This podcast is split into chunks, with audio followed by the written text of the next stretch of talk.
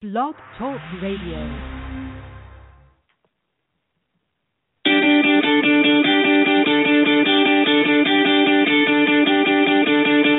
It's time to get ready for a journey into the love of art and the art of love.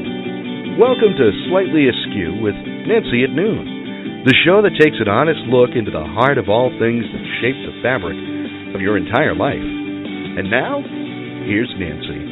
Hello, how you doing out there today? I'm your host, Nancy Murdoch, and you are listening to episode number four.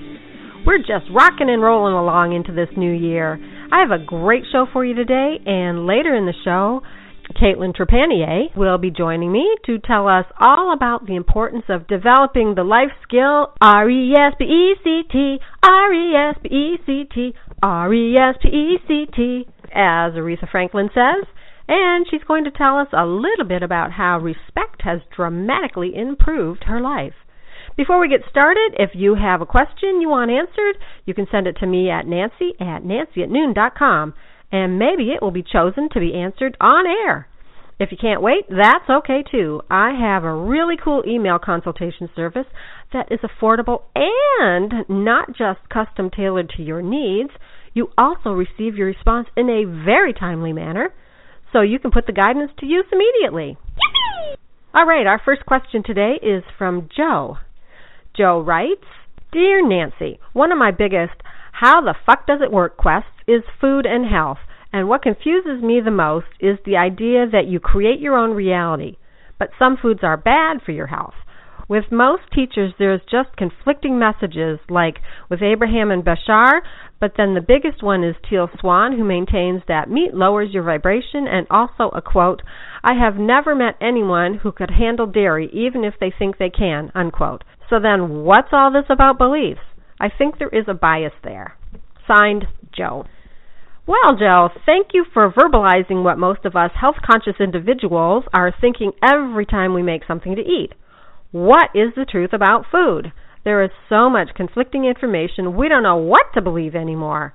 But I have some answers that will put you on the right track and hopefully eliminate the mystery and confusion. A few years ago, I was in the same confused state that you are in now. I was reading and hearing so much conflicting information. Eat this, don't eat that, this is good, this is bad. I said, Enough! I need to know the truth about what to eat once and for all. When we make an intention, especially an emotionally charged intention that is infused with determination, the answer usually shows up on our doorstep in a very timely manner. That's exactly what happened for me. I found my answer at an ashram that was a couple hours outside of Montreal. I stayed there for, I don't know, about a month, give or take, and I have not had any confusion whatsoever about how to nourish myself or my family since that experience. Because what I learned made total sense to me. Here's the skinny. The purpose of food is to build and nourish the body. That's all. In order to know what to eat, you need to know your body and pay attention to your body's needs. Our bodies are made up of earth, water, fire, air, and space, or ether. All food is made up of the same five elements. You are what you eat, literally. Each of us consists of different proportions of these five elements, but when you know your unique constitution, you will know what to eat in order to bring balance to your physical body. The best foods for human consumption are the simplest foods because they pass through the digestive system the fastest. Simple foods consist of a plant based diet of fruits and vegetables. More complex foods take longer to break down and often don't break down 100%. It should only take about two and a half hours to pass through your digestive system once you've had a meal. When foods don't break down, they create toxins in your body. Toxins are the main cause of disease. And since these toxins need to be eliminated from the body, it takes energy away from you, creating fatigue and lethargy, which is the complete opposite of why you are eating in the first place. Simple foods have less complex cellular memory. Humans have the most complex cellular memory. So, foods that are the farthest away from humans are the best foods to eat for your physical body. For instance, a carrot will go through your digestive process faster than a cow. Let's talk about that for a minute. A cow, a crow, and a snake are the closest to the evolution of the human soul. A crow is very close to a human because of its higher intelligence, its ability to use tools, and its sophisticated social behavior. A snake is closest to the inner process of the human being, the way we vibrate, our vibrational frequency, in other words.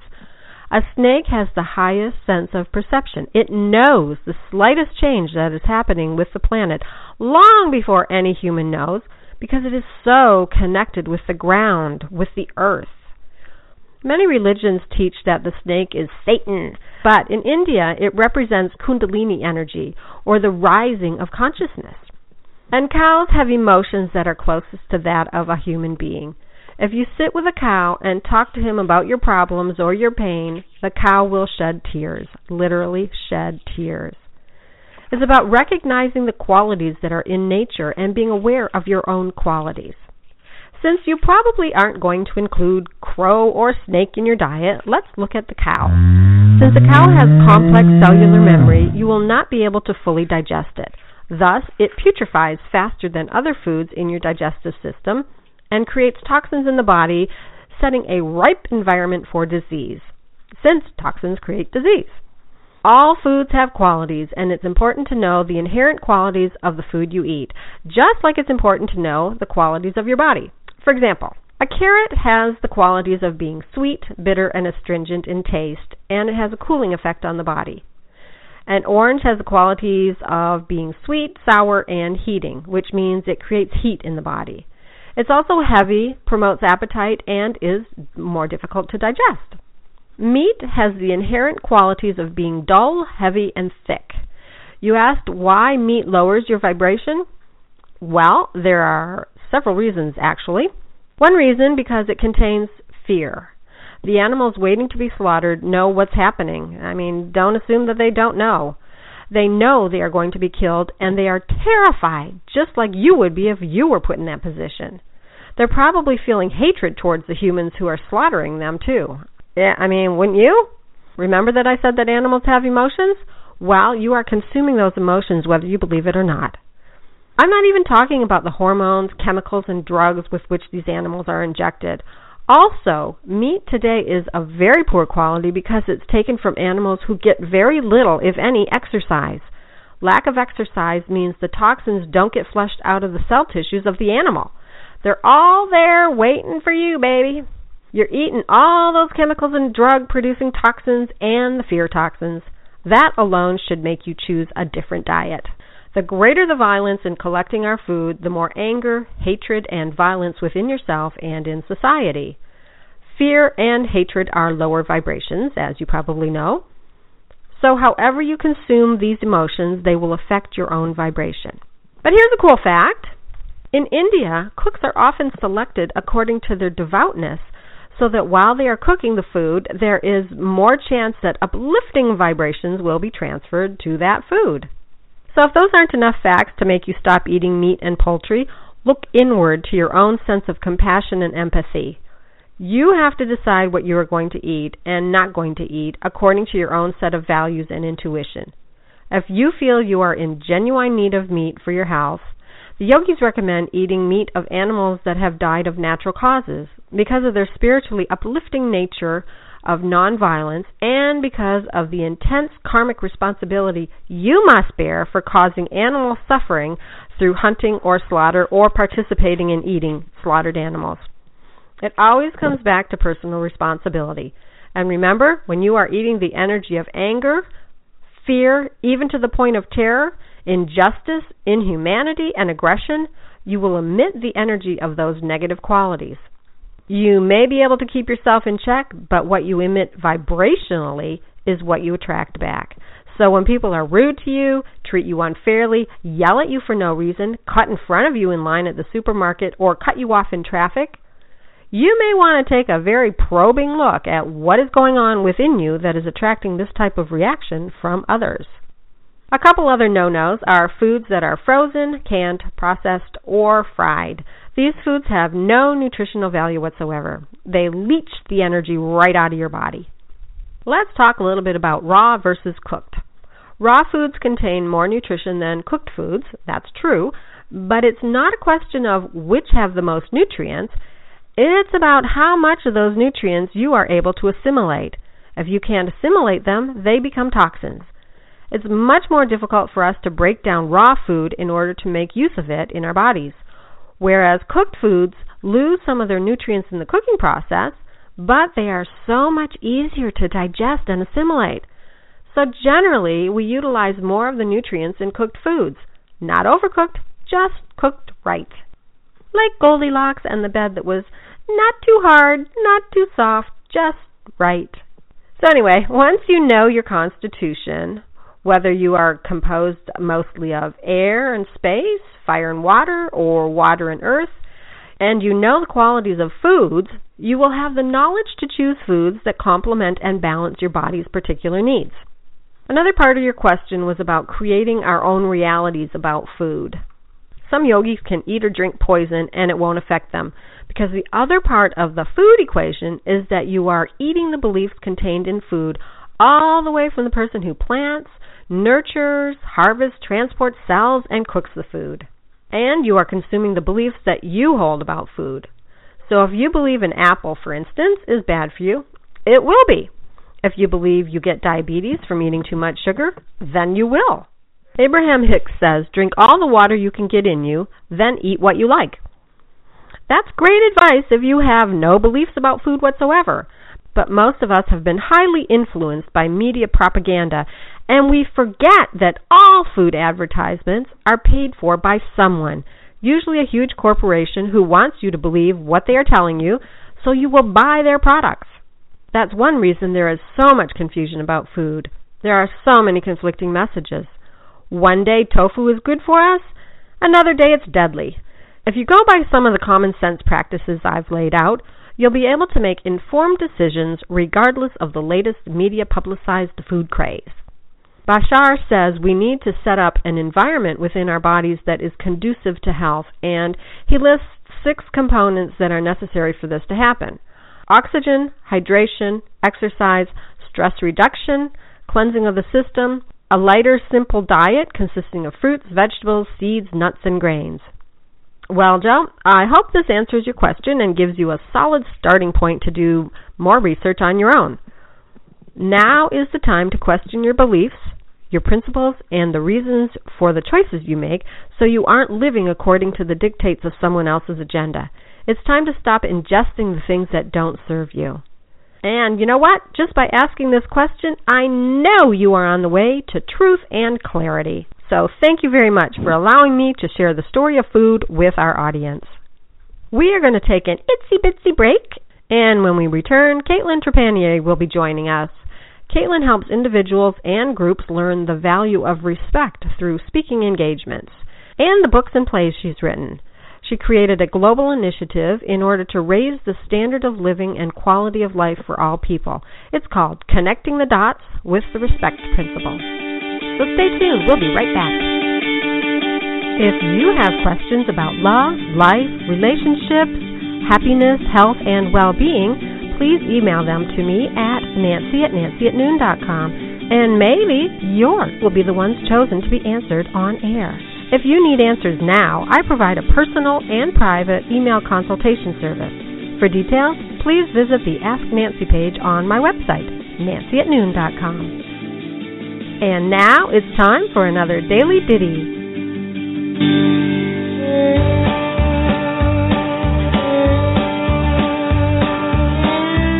Hi, Rob Ragazine here. Today we're talking about relationships and how important they are for your overall well-being. And Harvard researcher Nicholas Christakis says each additional happy person in your social network, we're talking about real live networks, not Twitter or Facebook, makes you happier.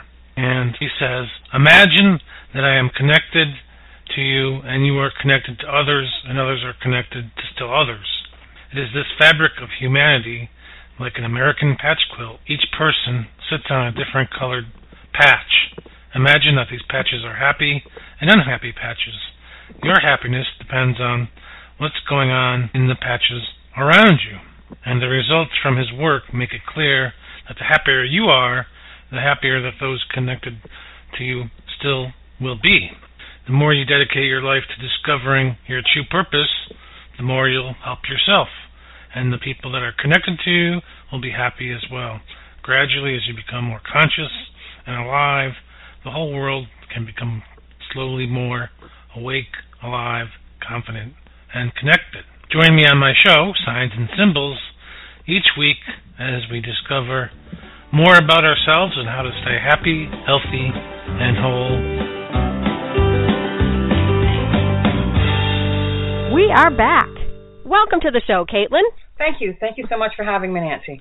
I am really grateful that you're here today to talk to us about respect and what that means for you. I mean, I know it's really important.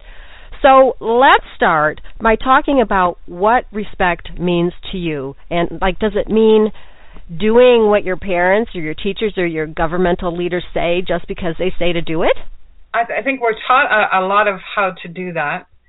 But I think the concept, what I'm looking at, is going deeper into that and looking at to what the word actually means itself when you look at the synonyms and the definitions. And it means to value and to esteem.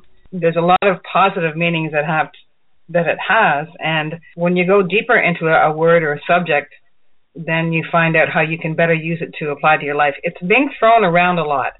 And quite often people mistake the word admire to have the same meaning as res- as respect, but they are actually very different in, ter- in in expressions and what they actually mean. So, what does respect mean to you? It means to me that you value everybody and everything. And actually, in, in connecting the dots with the respect principle, I have what I call the respect scale, and it reveals where we are in terms of how we value things. We certainly may may value, you know, our family more than we value people down the road or people in another country. But as your respect level rises, you start to you're, you're able to value respect people that you don't know. And it's a matter of looking at something more from a holistic standpoint that we are all people and it's not a matter of approving or agreeing with or liking but it's a matter of your life i'm a life. This is what respect is. And the higher you go up on the scale the more you're able to be more compassionate more tolerant, more accepting, and more loving. Mm-hmm. I yeah, I totally agree with that, and I and I think that this is a really important life skill. I'm wondering how how do we develop it? I mean, if you don't have it or you don't have enough of it, obviously it's you know there's uh, there are people in the world even within ourselves that we're not respectful enough. So how do we develop this? I found what what made a significant difference for me because I had a very low respect level based on experiences I had and being a very different personality type from the majority. I experienced a lot of problems when I was younger and even throughout my life. In between, when I wasn't trying to be impress people and please people, um, when I tried to be myself because I was had a low respect level, I was sarcastic and you know I could be hurtful and judgmental and all that type of thing.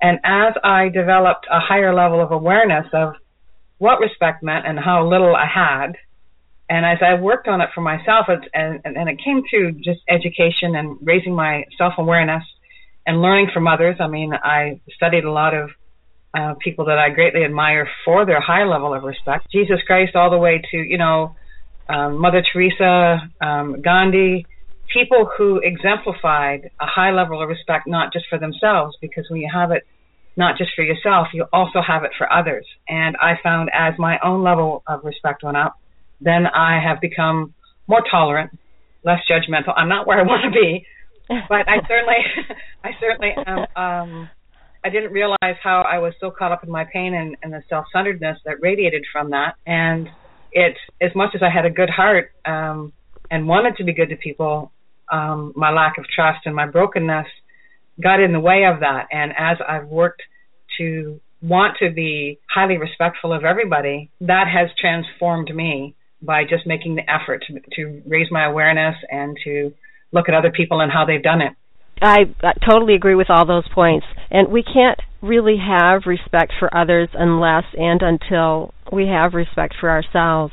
You know, what we perceive to be outside ourselves is really just a mirror of the beliefs we hold within.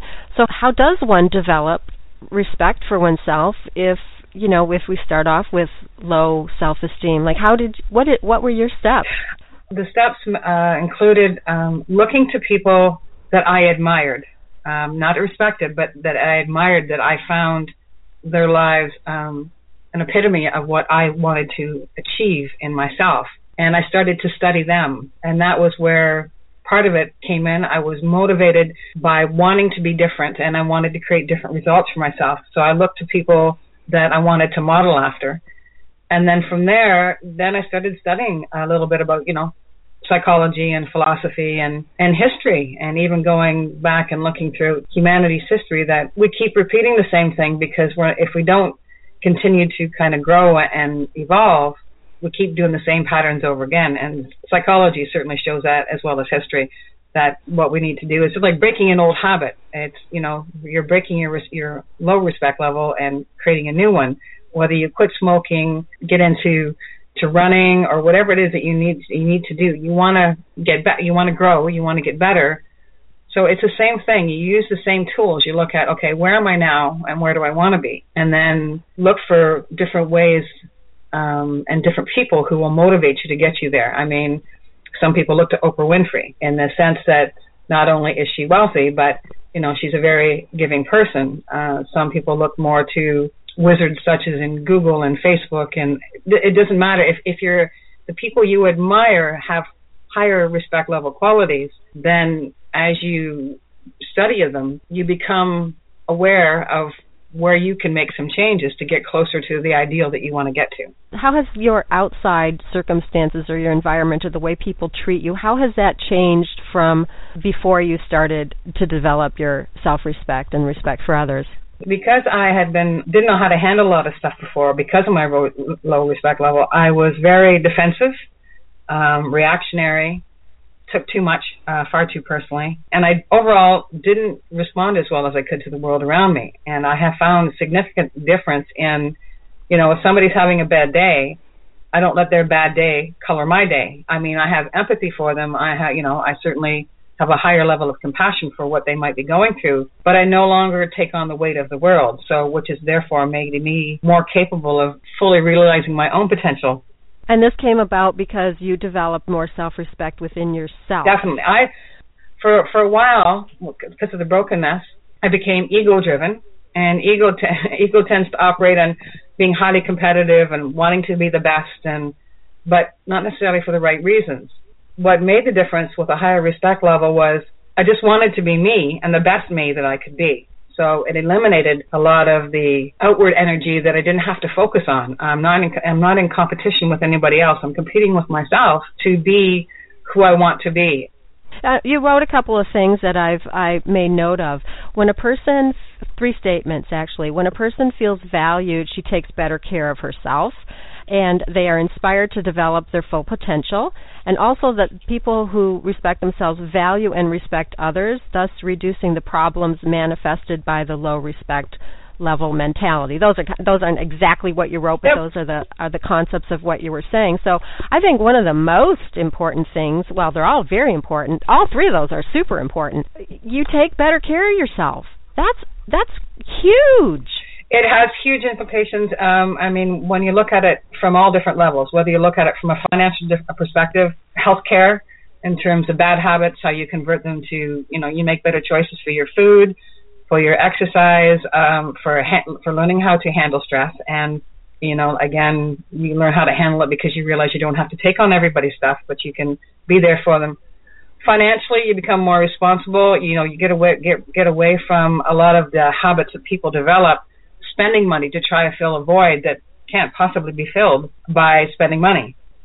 Yes, and something very important what you said uh, going back to your example of when you could walk into a room and somebody would be in a ha- be having a bad day and and you would take that on whereas now you don't take that on so it's really uh about emotional care mental and emotional care as well i mean how many of us get a, get um infected basically by somebody else's bad mood and if we can even just that one point just that one reason alone if we develop the uh, sense of respect for ourselves just so that we're not picking up somebody else's bad day that's a major start, isn't it? Oh, very much so. And ironically, as my respect level has grown as well, it's empowered me to make the emotional choices, the financial choices, the relationship choices, but also the spiritual choice. You know, the willingness to be able to stay open to learning and new possibilities and fresh perspective is the thing that results from higher the higher your respect level goes the more you are willing to realize your potential. But by